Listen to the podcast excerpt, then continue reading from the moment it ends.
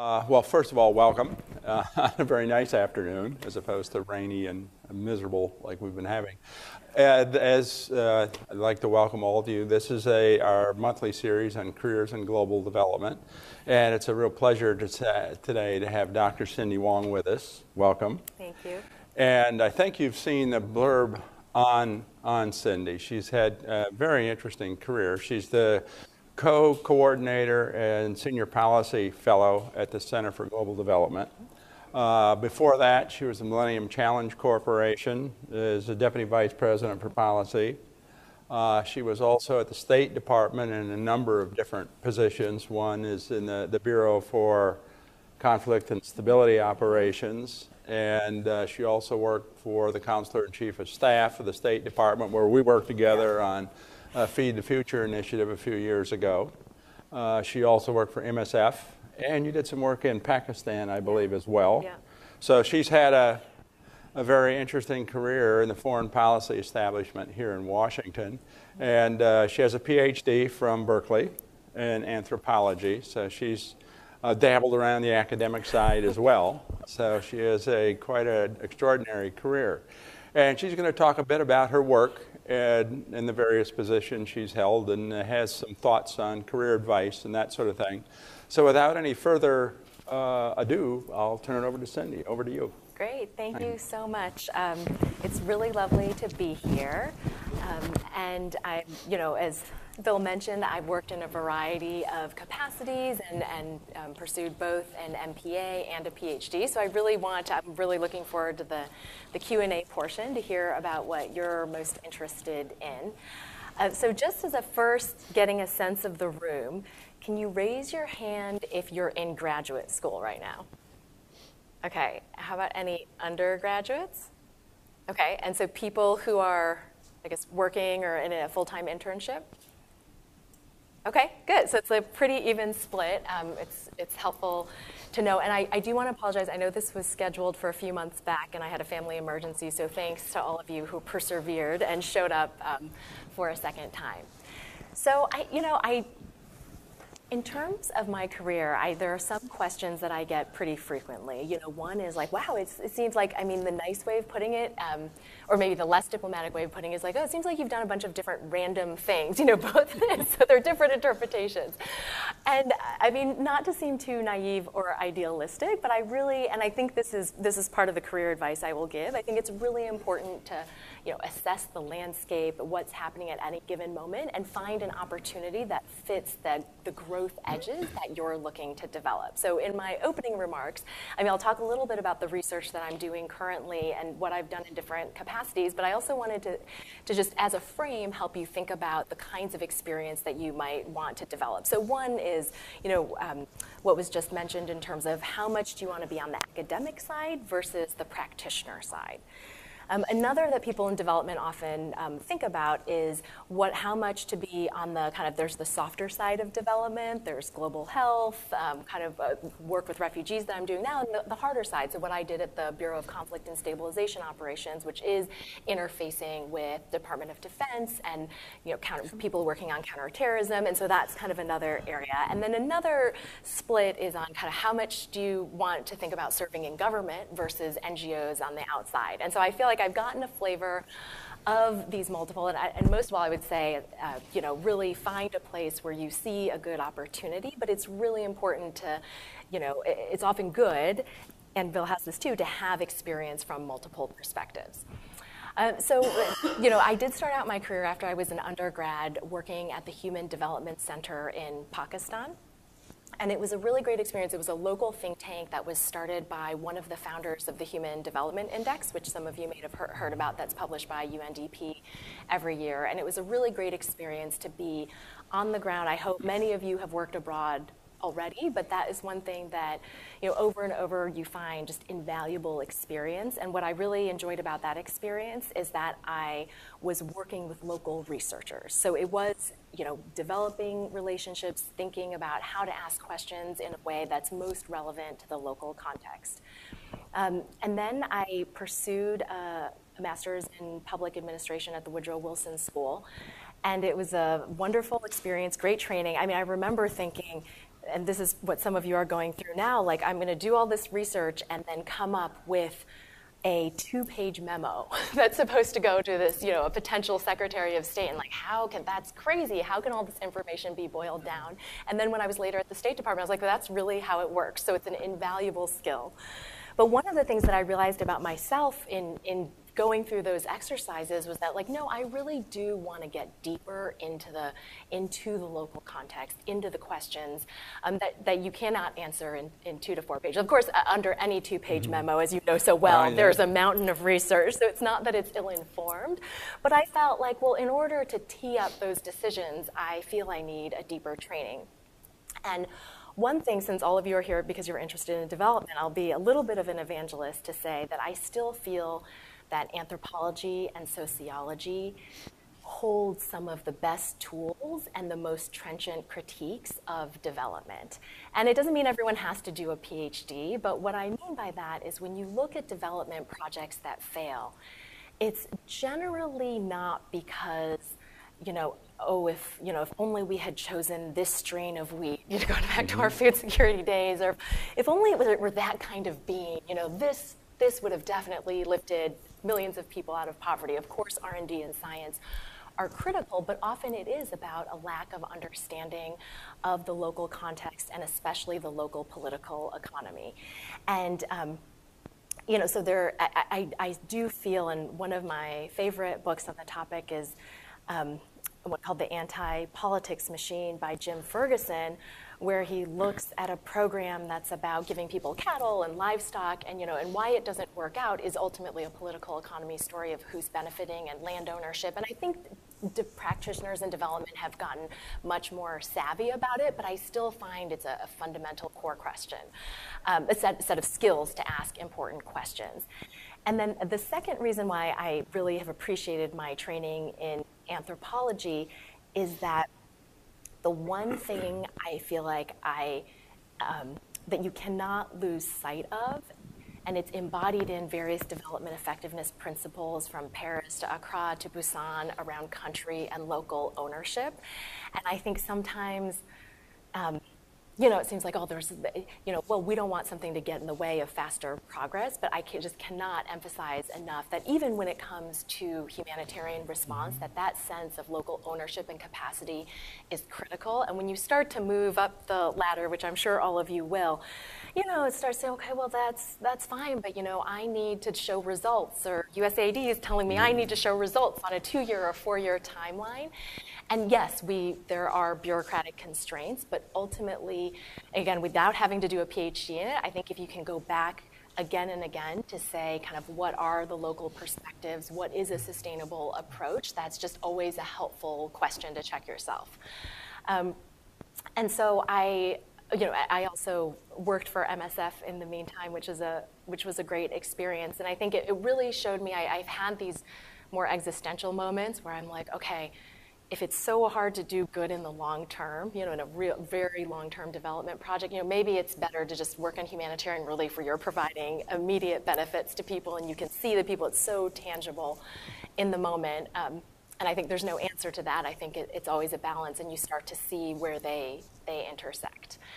Um, and then I guess I'll just uh, because I do want to hear from you and what what questions you're interested in. The last thing I'll say is just on my current research, which, um, so I'm the co-director of the Migration, Displacement, and Humanitarian Policy Program at the Center for Global Development. And it's a really a tough environment to work on refugee and displacement issues, and that's the area that I focus on. We've been doing a lot of research on the economic and fiscal benefits of giving refugees the right to work, a right to education, and you know that evidence base is really strong. It's not just us; it's a whole group of people who are advancing those issues. Um, but you know, you start to see the limits of what strong expert analysis can do given the political environment. And so I think it's, it's, it's a question that we're still asking ourselves of how to, in, in this difficult time where there's not a lot of attention to what the evidence base is. And I'm not just speaking about in the US, but I think there's a broader trend around the world. You know, what's our ability and responsibility to also understand how to translate that into impact. And at CGD, we've always felt that responsibility, but I think it's in a more challenging environment, you've got to dig deeper and look harder. And I think part of that is evident, uh, related to evidence because there are new groups of researcher who are looking researchers who are looking at questions like you know when you communicate with people about refugees what really leads them to act or feel differently. And there is some promising evidence, for example, that when you tell people the, about the economic contributions refugees make, it does change their perception. Or sometimes if you just tell them the percentage of people in a country that are refugees, you know, people often, or immigrants, they often have an inflated sense of the number, they do adjust. And then there are other interesting studies that show when you kind of prompt people to put themselves in other people's shoes, um, you know, it does act them, uh, lead them to act differently or to perceive the situation differently. So I think there are some promising lines, um, you know, in terms of research that can be done about the impact of evidence and how you communicate it.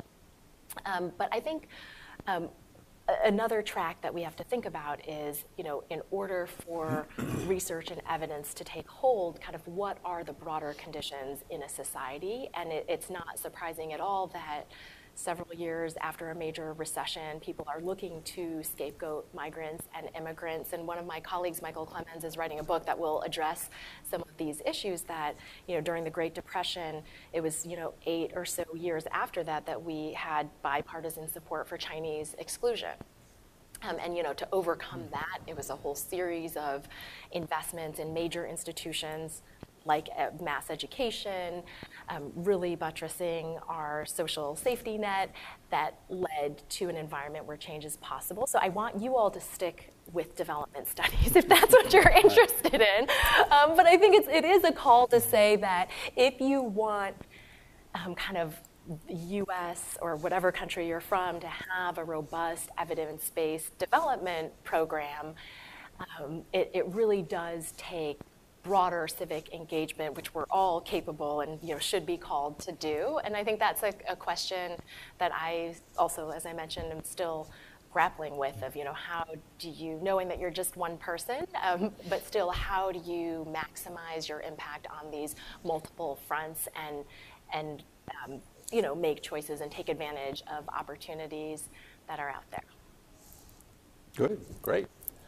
Um, now we're going to, I'm going to ask the first question while you think of questions you may want to ask Cindy. If you have a question, please state your name and where you're affiliated with so she knows who she's talking to. I'm going to take advantage of our chat a little bit yeah. before the uh, session began and uh, continue on your refugee work. Could mm. you talk a little bit about the Rohingya? Oh, yeah. Yeah, so one of our major projects right now is looking at the latest um, influx of Rohingya refugees to Bangladesh. And it's where CSIS is doing some really interesting work on this topic as well. And one of the main angles, you know, because I'm at the Center for Global Development, and oftentimes people ask, well, why, you know, isn't that more of a humanitarian issue? Mm-hmm. And and this goes back to what I was saying about, you know, there, there are no fine lines because what we what we find is the global average of displacement is 10 years. And I mean, for people who are in situations of protracted displacement, that is five years or more, the average is 20 years. So when you think about that, the model of year on year humanitarian aid providing food, water, and shelter doesn't really do anyone a great service. Um, and so we're thinking about policy ideas um, from the development perspective to say, you know, how can we as an international community offer forms of support that will help both the refugees and the host communities. Because what you find is sometimes there is tension, and there have been cases where refugees have higher development outcomes, like better nutrition, than people in the host community, because oftentimes refugees are hosted in more vulnerable or marginal areas of a country. So the ideas we're bringing to the table are, you know, it's, it's not new from a development perspective, but, you know, if you are going to diagnose what's needed in this broader area for growth, then you're talking about um, things like, you know, good strong policy environment for um, economic growth.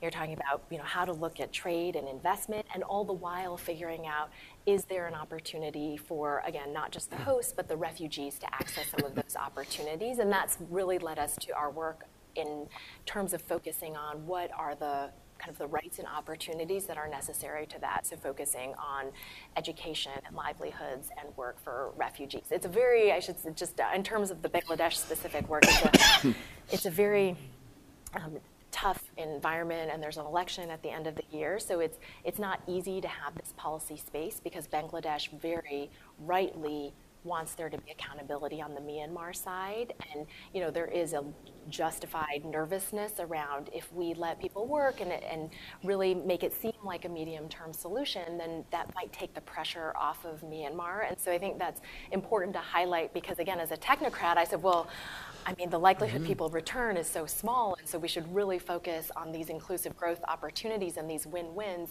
Um, at the same time, that's playing in a broader geopolitical uh, set of issues that we really have to be cognizant of and figure out the right ways to communicate our policy messages and uh, the right timing to do so. Yep. Okay, if you have any questions, now's the time. Ah, go ahead, please. Uh, my name is Nick. I'm an undergraduate student at UC Davis and currently intern at the International Law Institute. I've been hearing a lot of different things. Oh, sorry. I've been hearing a lot of different things about what I should do next for graduate school and wanted to learn your recommendations on maybe a law degree versus pursuing a master's in the more academic side.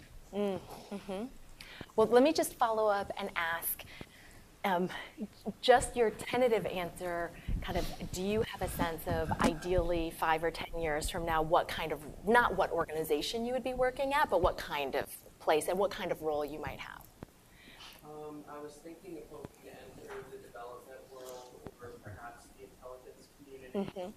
with an approach either with arbitration or defense policy. Okay. And I'm wondering if a legal degree would serve me best or whether a master's in, say, national security or sociology or more development based academia right. would be a better choice. Yeah. Uh, so this is a very uh, common question. And just to say that I was in your shoes in the sense that well, it was a little bit later, I was um, thinking about. Well, I'd actually applied for law school before going to get my master's, and, uh, and so I, I, was kind of weighing the, the same.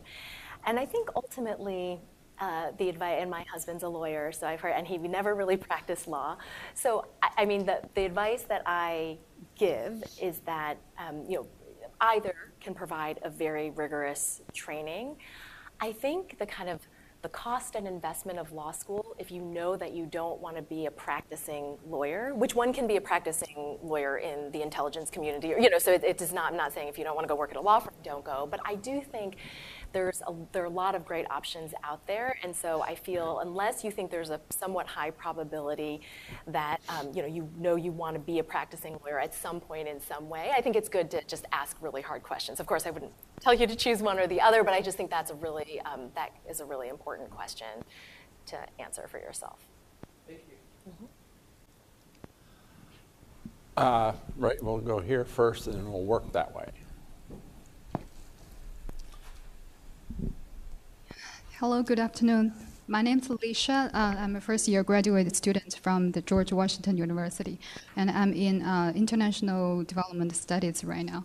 Thank you very much for your sharing. And I have two questions. Um, as a first year graduate student, uh, we are supposed to choose one specialization. Mm. And in our curriculum, we have so many specializations like economic development, global health, and humanitarian assistance. I feel like I'm interested in everything. And my background is I worked in Africa as a journalist. So I think yeah.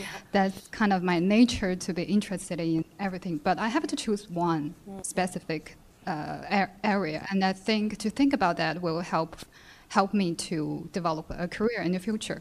But um, so my question is, uh, when you chose what you want to study, do you think about whether the courses uh, are practical or you just choose based on your self-interest? Mm. And my second question is, uh, we've read a lot of book, like the books, um, they kind of criticize the current approaches we're using in development projects. It's like we focus too much on the economic side. Mm. And um, so I feel like things are getting gloomy and there is no hope. So, um, but but uh, we also know, that researchers are doing so many works, and we're not short of good approaches and, or good methods to change the world or change the situation. So, as a researcher, do you think um, scholars or researchers have enough impact to uh, challenge or have enough influence on policymakers? Thank you. That's a good, good question.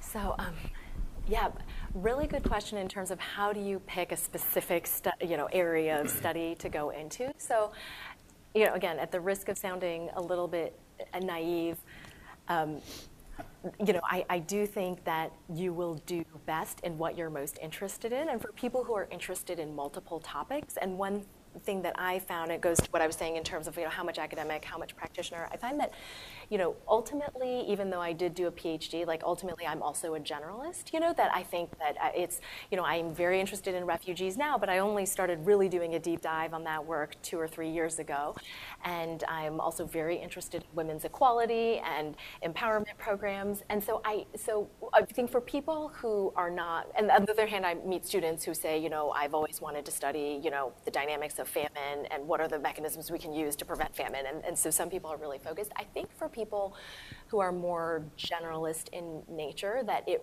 really is more about the skill set that you're developing in terms of the kind of analysis. You know, can you quickly analyze a problem and, you know, provide recommendations and assess the situation, understand the political economy. And I think for that, it's okay to pick, because you do have to specialize to some degree, I think it's okay to pick what you're most interested in, at the time with an eye to say, well, where I want, you know, my growth areas are Um, not necessarily reading the 100 books published on this topic, but really, you know, getting in, in situations like doing internships and, you know, like doing case studies where you can really exercise that skill set. And I, and I do find that that's, you know, it becomes pretty clear at people's CVs, you know, if they're, if they're more, a little bit more on the functional side looking across or more, you know, interested in one topic. So I, you know, I wouldn't, and I, I know it, it it's it's a, can be a tough job market out there. I will say that all of you having selected development, which is, you know, there is a lot of job opportunity. I already get the sense that you're not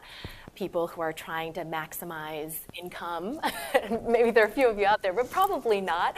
And so I think for this group of people, it very much is, you know, you will invest more energy in a topic that you're more interested in at the moment. But I do feel it's important to know that you're not boxed in by that. You know, just because you focus on humanitarian doesn't mean that you couldn't do civ-mil relations in the future. Um, to your second question on I think there were a couple parts to your question on whether or not researchers are having enough impact. Um, you know, I think it, it, it's the answer. I, I think is no because that's my bias of saying you know that there is there is evidence about what works, um, and but at the same time, I would say kind of what I was saying about the broader global environment is that I actually think it's also on the researchers to understand the environment that they're putting their research into. And I, and I do feel like that's on the on researchers where there is a lot around communications where you know we don't have to be the specialists in, although you were a journalist so you, you really know that area. But but I do think it's you know it's partly on us as researchers too. You know, like how do you effectively communicate and build the network so that your ideas get out there. And I try not to be too glum about the current state of affairs because as I said there's a whole area of research around how social change happens. You know maybe not be what more technocratic development people have focused on but there are whole areas and departments of USAID that oh, focus yeah. on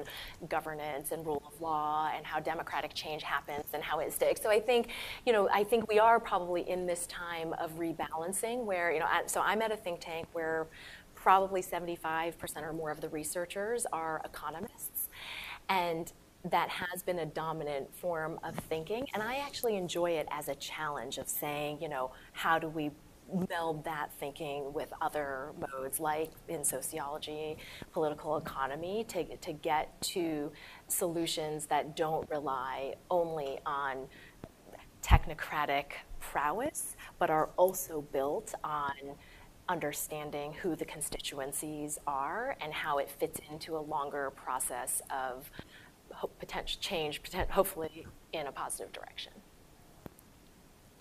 Here. Uh, hi, I'm Mace from Netherlands. I study just around the corner here at Johns Hopkins SAIS, and I intern at the UN Development Program. Thank you for coming here and sharing your experiences. Uh, you've had a quite a wide-ranging career within development, and I'm curious whether you could perhaps reflect a bit on the differences between working for NGOs per se and the government, yeah. and perhaps if you feel comfortable doing so, development consultancy as well. Yeah. Thank you. Yeah, it's, um, and I would say my uh, working in, in, in, government, you know, it does depend on which government is in power, partly. no, I mean, the, this current administration, of course, has been quite tough on, on, on development in terms of wanting to reduce the budget, et cetera. Um, so I have really appreciated having um, experience from both sides because while the art of anthropology is trying to put yourself in someone's shoes without having to actually be in their shoes. Mm-hmm. Nothing replaces having the experience of you know, it, it, really it ranges from very small things to, you know, well, how are decisions really made? And I think that's where it's really helped inform then on the NGO or researcher side, where you can say, okay, well, I, I do understand how where there are points of intervention or engagement that are more effective you know because i was on, on the other side in mm-hmm. government at one point and the other reason i have really enjoyed working on both sides is that um, things you know so msf doctors without borders is majority from private individual funding and you know and that and that gives you a certain leeway. Whereas on the other side, you know, funding from state or USAID, there are all these bureaucratic procedures, and there's a reason for all of it. But to understand kind of where constraints exist and where they don't, I think also helps you understand the landscape. Um, I, you know, in terms of, I, I, do encourage. I think one great thing about being in school is that you can do multiple internships. So I think it's good to to get experience from different perspectives. I would say I don't. It's not that I like one or the other better, but I think the power of government um, it is that when it can be harnessed to do good, the level, the scale that you can reach is really difficult to replicate in the NGO sector. Now, I just came back from Bangladesh and was like an NGO like BRAC, which mm-hmm. proves that it's not a strict rule. But I, I do think there's, you know, and I'm so I am a big believer in good government, and I think it's a privilege to have served the government. So it is something that I encourage people to do. And when I was at the Woodrow Wilson School, uh, this has been in the news, so it's nothing. Um, it's, it's no secret, but there was a discussion um, in terms of, you know, oh, are too many people, has this trend swung too far in terms of people interpreting public service, mostly as being in the NGO sector, you know, not seeing government service as a part of that. And it was um, some discussion about the, one of, one of the gifts that had been given to the Woodrow Wilson School.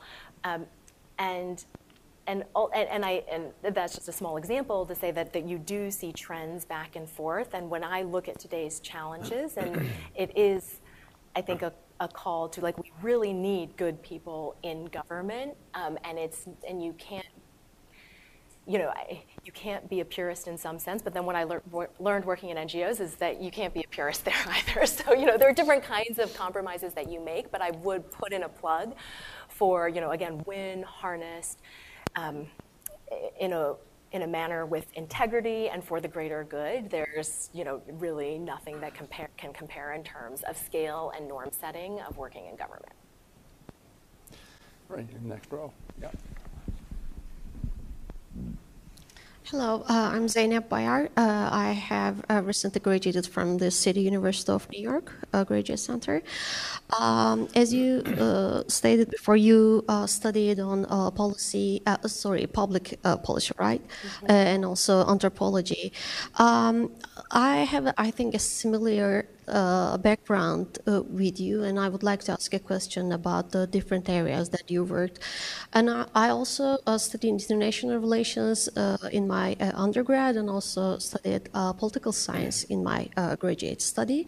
And during my as a minor, I also studied gender equality mm. and also human rights and I wrote my thesis about that. So when I apply to to make some uh, uh, uh do some applications uh, for job, like usually I get some uh, feedbacks and uh, like if you studied on politics or gender equality, as you also also research on gender equality, so um, you should uh, work in a, governmental uh, organization or, or, or government. So do you have the same idea about that? I don't know how to, to answer uh, that question because in order to understand also international uh, development project, you also know the the circumstances of the, the, the country, policy of the country. Yeah. and the history of the country. Yeah. So I don't know how to deal with these problems that I'm face. I have difficulties with this yeah. uh, issue now. Yeah, and so, so you feel like that's the response you're getting when you're applying to non-government? Uh, like jobs. some supranational organizations, like when I uh, want to involve to the, the project, development projects, so I get a feedback like, if you study like political science and international relations, so yeah. you should work in a governmental yeah. organization. Yeah. Well, I'm sorry to hear that because I feel that's very short-sighted of a response. Because you know, as we were discussing earlier, I think it is that you need that full set of skills. Um, so I, I mean, so maybe I might respond with just a more practical piece of advice for you to take or leave. But I do find that, you know, just because we all, when you apply for a job, you're usually applying to many, that sometimes it's a lot of effort to kind of redo everything and reprioritize kind of the different areas you've studied for each mm-hmm. job. But I do feel that's really essential because I think, you know, it, it you did study what you studied, but I think there are ways of writing a cover letter or organizing a resume to really kind of you know, really lift up other parts that this particular hiring official may be paying closer attention to. But I do think it's like also in the interview process to, to make the case about how this skill set is, is useful and how you, you know, seeing projects succeed or fail based on some of this more contextual, historical, political economy understanding. Mm-hmm. Okay.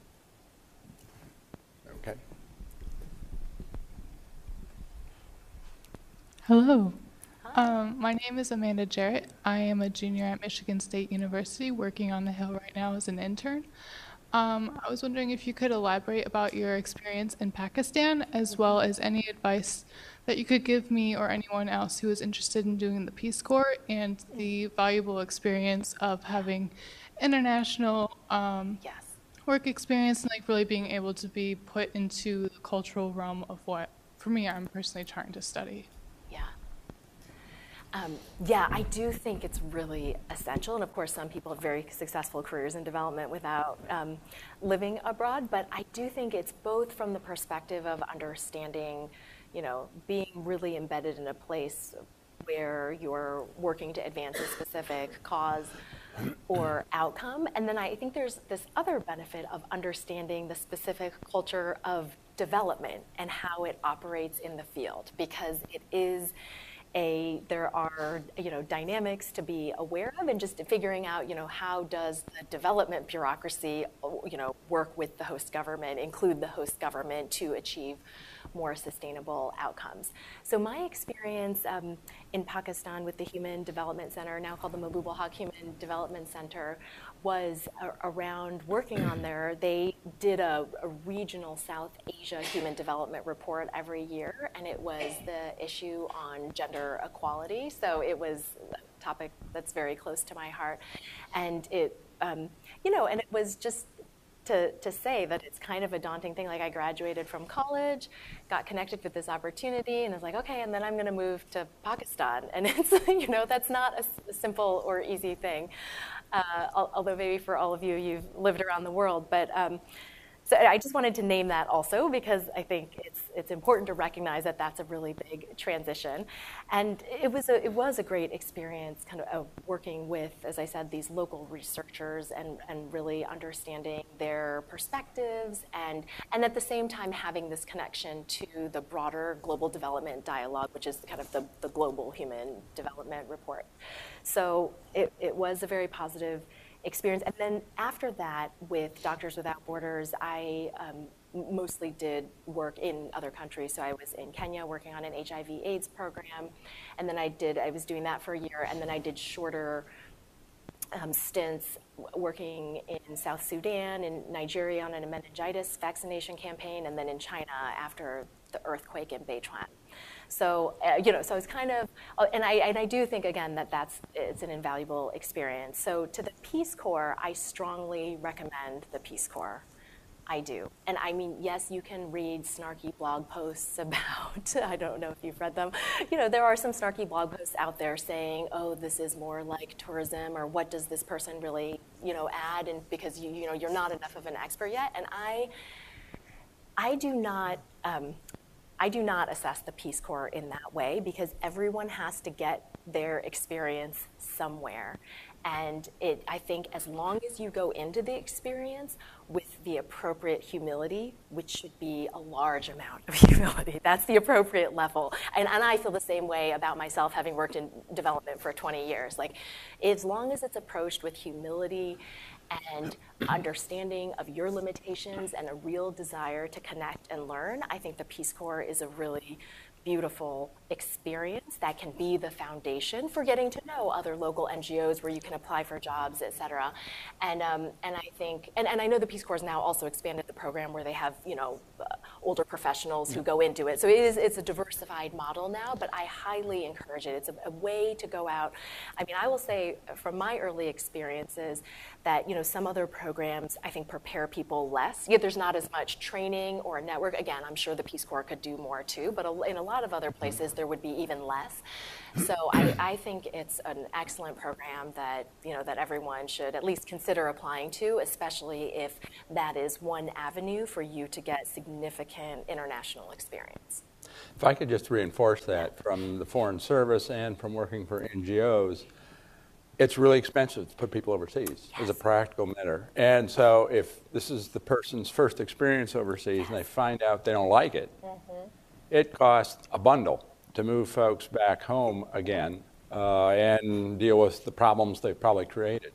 So I think it's really important to, to if you can, to get overseas experience so that as you're applying, the organization knows you understand what you're getting into. Maybe not the specifics, but in general, how to live and, and, and operate in an overseas environment. Yeah, I just have to add one thing on this because I because my um, after being in Pakistan, my my first post with MSF, I had this very tough Liberian recruiter who had been through it all. She had been the head of programs, worked in refugee crises, and she looked at me and she said, "Okay, well you're coming to me."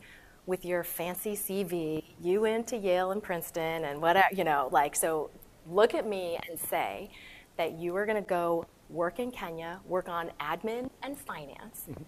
and you are going to, yeah, approach it with the appropriate humility and that you you're going to stick with it. You know, it's not going to be this highfalutin policy where you're, you know, yeah. there with the the ambassador talking about policy. So like, and and it was this great you know, shock to the system of like, oh yeah, that's right. Like when you get started, it is. I was doing, and I was not. I'm not really good at spreadsheets to be honest, but you know, I stuck with it. Like, how do you hire people? How do you follow local regulations? And and we all should be willing to do that to understand development and humanitarian relief as it happens. Yeah. Here. Hi, uh, I'm Dave Johnson, a first year law and master student at American University. Um, my question is more to your experience. Uh, what do you think we as a country need to do to, um, or not need to do, to prevent over reliance on the Department of Defense in uh, stabilization operations and development? Yes, that's um, that was a lot of the the reason for the creation of this Department of Conflict and Stabilization Operations. Now, that was building on the experience of um, a secretary level office of um, crisis response and stabilization. I don't remember what CRS exactly what it stood for, um, which I should yeah. know. But um, it so you know I do think this is a decades. Uh, long project for us to kind of to, to shift and it's there are a lot of entrenched equities and it's you know it can appear that the results of military action or even um, military-led reconstruction and stabilization are, you know, you kind of get results quicker, but I think the, the lessons of the past 10 or 15 years are that you really do need a strong civilian capacity. And what do I think can be done about that? Um, you know, I, I do, you know, being at state, there were many lessons learned papers. And, you know, so I think on the research side, that's only one component. And I honestly think a lot of good work has been done on that. Um, I, I, think that it's, uh, there is a lot of, you know, there's this natural imbalance just because, you know, people always joke, you know, that the marching band has more employees than the entire, you know, State Department. The military marching band will have more employees than the, the entire, at least just State Department, maybe also USAID mm-hmm. capacity on this front. So, you know, I, I, think I, I think one does have to take a longer view of it. And I do say, again, kind of it's on our own shoulders, those who feel that the civilian capacity needs to be increased. It's kind of it's on us to really build that constituency and to take opportunities to, um, you know, where there is space to show success. And I think that can be done also very effectively, not only thinking about the U.S. alone, but you know, how do, for, for example, the um, some of the work, the civilian-led work that's been done around UN peacekeeping has been very effective. So, you know, kind of, and, and I guess that's the last thing I would say. You know, so there's, there's how do you build a constituency? How do we work more with people on the Hill? But then there's also the kind of, I think one frame shift that would be very helpful is to not posit as an either or. And of course, there are a lot of smart people who have said that before, that it's really about the partnership, but how do you build up the comparative advantages of the civilian side? Again, it may have to start at a smaller scale and, and really find ways to effectively partner. I think a great example of that, one of my colleagues now at CGD used to run um, OFDA um, where yeah. you also led the charge at one point, the Office of Foreign Disaster Assistance, and where we see humanitarian and military collaboration is, is very effective. So I mean, we should look at what works about that and you know and really try to scale it up and we were just having a conversation the other day about how you know some of them are not the sexy things and we've tried and failed in other contexts but just kind of what's that constant exposure joint problem solving and really asking Congress and the American people to invest in that before it's needed in the stabilization period. Yeah. And that's the kind of, I think, I don't want to say campaign, but kind of campaign mentality of how do you keep engaging around those questions so that when the next crisis comes, that partnership and capacity on the civilian side already exists. Mm-hmm. Right. Yeah. That, just one second. Hi. Um, my name is Megan. I'm interning at the UN Foundation. Um, I do plan on getting my master's in international affairs within the next few years. Mm. Um, so I just wanted to know, um, from your point of view, how do I make the most out of my time uh, between the period between undergrad and graduate school, um, whether it be internships and you know hopefully getting a job or yeah. overseas and things like that. Great. Well, yes, I will return to the try to get overseas if you can, if you want to stay focused on development. I think that's that's so useful and in many for many jobs also a necessary step. I also think it's good. I, you know, one of my regrets in my career is that I did not work more before getting a master's. I just remember at one point, you know, my my very I don't think they would be offended if I said that my very classic Chinese parents being like, "When are you going to be done with school?" You know, and, I was like, "Okay, I think that's a sign." um, so, um, so I do think that the, you know, kind of, it's it's great that you're interning now, but I think now is the time. I do find that people who worked more before going to do their master's work, they just got a lot more out of the experience, you know, and they they were treating it much less in terms of the same routine you were in as an undergrad of like, okay, take the tests, do the papers. They, they had a much better sense of like, okay, no, this is the practical set of problems that I faced while working, and here were the tools that I you know, I was missing, you know, and it might be more economic analysis or it might be more, you know, writing in a clear, compelling way, it might be communications around policy ideas. So I, I would think about doing, you know, doing a significant chunk of time working and, and thinking of, and using it as a time to explore some of the questions that are kind of not dichotomies, but different approaches. So yeah, how much do you want to do more academic type work versus not? And so it's, I think it is helpful to do different internships or jobs that are different. You know, how much do you enjoy more of the programmatic and management side versus not? And and I and I think exploring that and working, you know, not in too many places because I, I, know I, this is probably a mischaracterization of millennials that they move around too much. But I would say, you know, there's a balance of, you know, being in a place where you really get the experience and have added value, and not just doing one thing before going to graduate school. But yeah, again, underscoring, if even if you if you don't have the opportunity to to go live and work abroad for whatever reason. And I know people do face constraints. You know, they might have a parent who is sick, or you know, things that are outside of their control. One way that one thing that I've I've found is very valuable for new professionals is then in that case you might target um, less of a general global research kind of position and more think about doing something that's supporting a program that is overseas because then I find people in that situation can get more of the nuts and bolts and have very, I mean, daily, they, they might have the opportunity to visit the program in the field, but also just have more of the day to day interaction with the field program. So that there are ways to get a sense of what's happening in the field, even if you're not able to live and work abroad. Yeah. Hi, my name is Kirsi, and I'm a graduate student at Syracuse University. And thank you for your presentation. You seem really excited about your work and sharing with us, so it motivates me more to be in the field. Um, my question is what practices in development have you observed to be changing um, uh, in your career? Um, I'm writing a thesis, and I've observed that there's a lot of um, collaboration with civil society. So, like, what, what are some of those things that you've observed that we should be looking into when we move into our career? Thank you.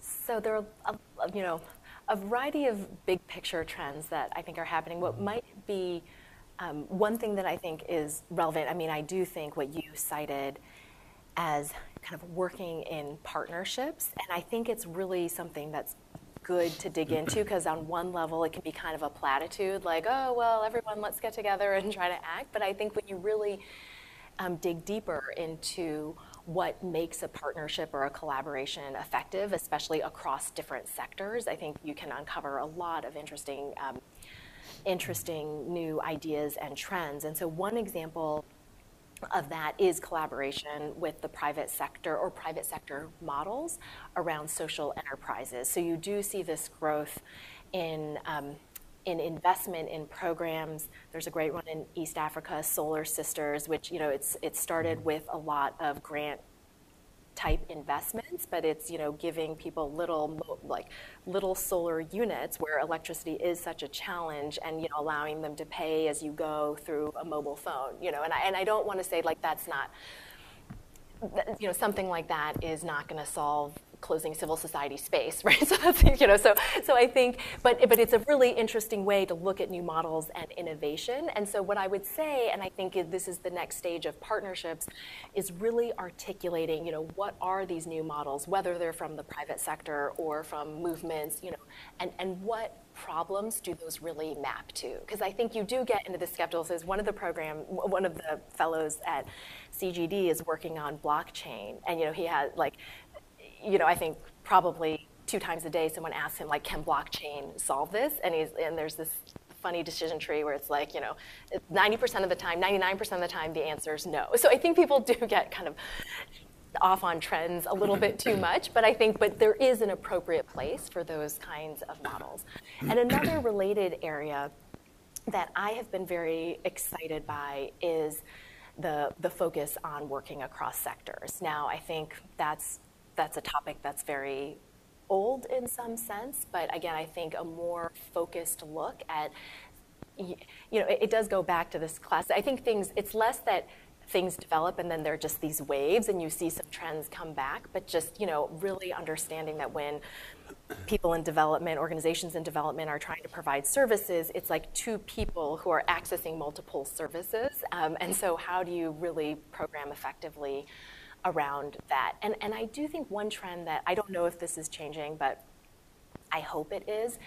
I mean, I would be the first to say that the, the, the large investments in global health have yielded so much. And the approach that the Gates Foundations and PEPFAR and others have taken um, have changed the world and saved millions of lives. And there's just no question about that. At the same time, when you go back to this issue of like what kinds of solutions can map on to what solving what types of problems, you do get more of a kind of a, a technocratic expert R&D approach to development. And I think there are some foundations now who are saying, okay, well, that was effective and we should continue to pursue that. But oh wait, those you know things like closing civil society space that that that are that can be an existential threat to those NGOs working on health even being in a country. you know, so, so I think that how do you balance that? I think we, we are starting to see a rebalance, partly because of some very sobering things happening in the world. And I think that's something to keep an eye on. And I have been part of writing papers on, okay, we have to be more focused on outcomes. And, and I do, and of course that's true, we should be focused on outcomes, but I really do think that there's a danger to saying, you know, the, the look feel of saving someone by providing ARVs is something very tangible, but the things that we cherish quite dearly, like uh, a robust civil society, like democratic governance. You know, those things are more difficult to measure. So how do we ask critical questions around that? And I do believe, I, I say as an aspiration, that funders who are looking into these questions are also asking themselves hard questions. Um, hi, I'm Carmen. I'm an intern here at CSIS. Thank you for joining us. Um, I really like the point that you made about humility and about going overseas. Um, and I was just wondering for people who are maybe starting their careers in international development from the US or in their home countries, international organizations and NGOs and the like, what advice would you give them to cultivate humility and to get a better understanding of maybe the communities that they're working with overseas if they can't go there themselves? Mm-hmm. Great question. So, okay, I'm going to start with an, an, unconventional and quirky answer so you can laugh at it, which is um, I think that some kind of mindfulness meditation is very helpful. And I'm not saying this from a, religious point of view or anything, but just I've found mindfulness meditation for me just like kind of taking, um, taking. It's a way to um, take a step back and like really be in tune with how you understand the world and relate to the world outside of the very busy and highly capable rational minds that you all have. So that's the kind of off the path answer and a recommendation to all of you. Um, and, and, but beyond that, I do think it is around, you know, nothing replaces uh, human inter. Oh, so the, the one thing that's related to that and uh, less wacky um, or quirky is around deep listening. And, and actually, so mindfulness is a good way to get into deep listening. So you may find that when you're in class and you're, there's a lecture and you know q&a is coming up and like you're kind of listening to the lecture but you're also like oh my gosh should i ask this question? Is it a good question? Will this person who i really admire think i'm smart when i ask it? Am i going to frame it in the right way? And so it's like there's this whole track in your mind and that can often get in the way and that happens in everyday conversations too and that can really get in the way of deep listening and that, I do believe, is the most important skill when you're trying to approach a situation, not from, oh, I read this in a book or I know, but I'm really trying to understand. And that has to be triangulated. So I think if you, if you can't live and work abroad, there are plenty of opportunities to listen to people both virtually.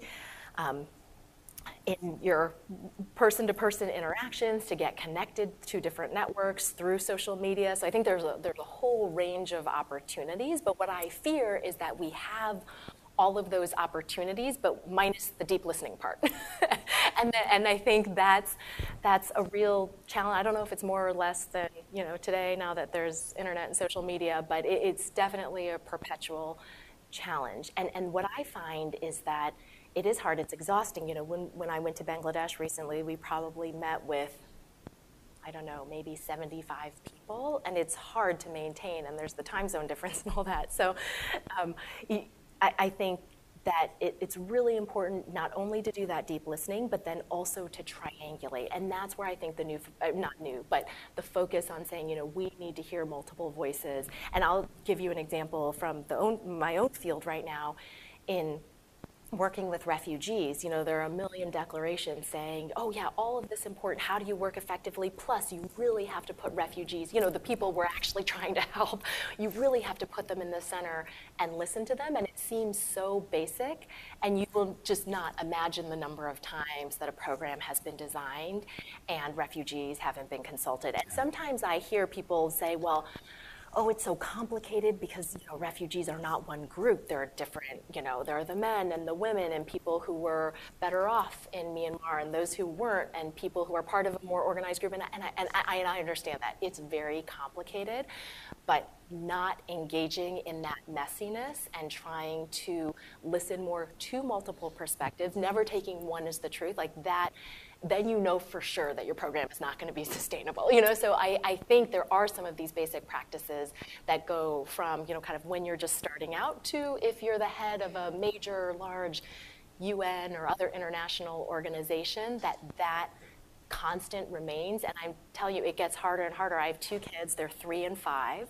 So I it's hard for me to go to Bangladesh for longer than 10 days because I don't want to be away from them for very long. And so it's like mm-hmm. there, you do have to have trade offs, but that's why I do appreciate my training of even though it's hard, it's definitely not as hard as for the Rohingya refugees. So we can all be clear about that. But you know, that's why it's good to keep, you know, to say, you know, there might be technology, there might be all sorts of innovations in the field, but there's a set of core questions around development about who are we doing this for?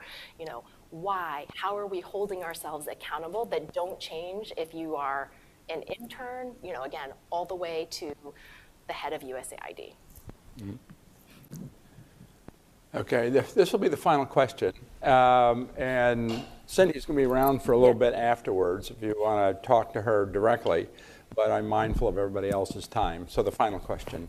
Hi, my name is Shabnam Kabir. I'm an undergraduate student at the George Washington University, and I was wondering if you could talk a little bit about the role of development in countering violent extremism. Thank you. I, well, the first is a big caveat that, that that's not my area of specialty. So I know that there are really fantastic programs, for example, at USIP, where you have a whole group of incredibly smart people working on it. I, I, will say, and again, related to my Bangladesh, but also the experience, because the previous reports that I've done are on Jordan and Lebanon, you know, where there, there is a concern about radicalization and violent extremism. Um, so I, I, I think it's an evidence base that needs to grow. So I, as you know, as as far as I'm aware, there's, you know, it, it's, it is just, a, it's highly mediated relationships between going from something like here is someone who is young, whether a refugee or not, just, you know, here is someone who is young, who doesn't have a job opportunity to being radicalized. And there's some very good reports that say, you know, it's a, it's a whole series of both contextual and then individual factors and network factors that you know, show the way. The, the one finding that I'm familiar with that is pretty consistent is that, you know, that, that governance and the feeling of being excluded and disempowered is a really important factor. So it goes a little bit back to what I was saying of, you know, if you have the broadest view of development, which I think is important. We're seeing this a lot in some of the discussions also around migration, where people take development you know, to be about just the economic development part. So I think when you take development in its fullest glory, let's say, um, and you are seriously looking at questions around power relations, exclusion, um, you know, kind of marginalization that's systemic, you know, then I think there is, a, as far as I understand the evidence, a very strong relationship. Now, having been in government, I was kind of leaving at the time that a large initiative around preventing violent extremism was starting. I think, um, and as, as, far as I know, it, I don't know how successful it was, but you know, it, it had a lot of high-level support and energy. I guess the one final thing I would offer as you embark on your very long and, and successful careers is that you know, sometimes windows of opportunity do open. And so you'll often see this when it comes to crisis, you know, like there was Ebola, and now there's a huge, I don't want, probably not enough funding still, but a lot of interest in global health security, you know, and, and that goes beyond just Ebola or that. So you'll see these, these ebbs and flows, um, or we, the food price crisis, Yeah. and the launch of Feed the Future, you know, which was an initial commitment of $3.5 billion that we worked on setting up, but then, you know, it expanded and, and now has an annual appropriations. My mm-hmm. advice on this is, and, and this has happened with violent extremism too, where, you know, you see, you've seen some big jumps in financing, is that that's not, you know, that's not a bad thing. Of course, as a technocrat, I might say, well, there's a lot of evidence for this kind of intervention, and it, there's just no window of opportunity. I learned so much from the people uh, who we collaborated with at USAID on like people who have been working steadily on food security, and then when they saw the opportunity, they had the evidence and the networks, and they had been investing in the R&D and in local organizations for a long time. And I think this is an area where you know, it, it, it is a kind of a political skill that I think everyone should cultivate is like, how do you, if you have an issue that you're working on, or if you're someone benefiting from a large pot of funds that was unpredicted, you know, how do you balance the kind of the political nature, the need to have announcements for high level officials with really being grounded in the evidence?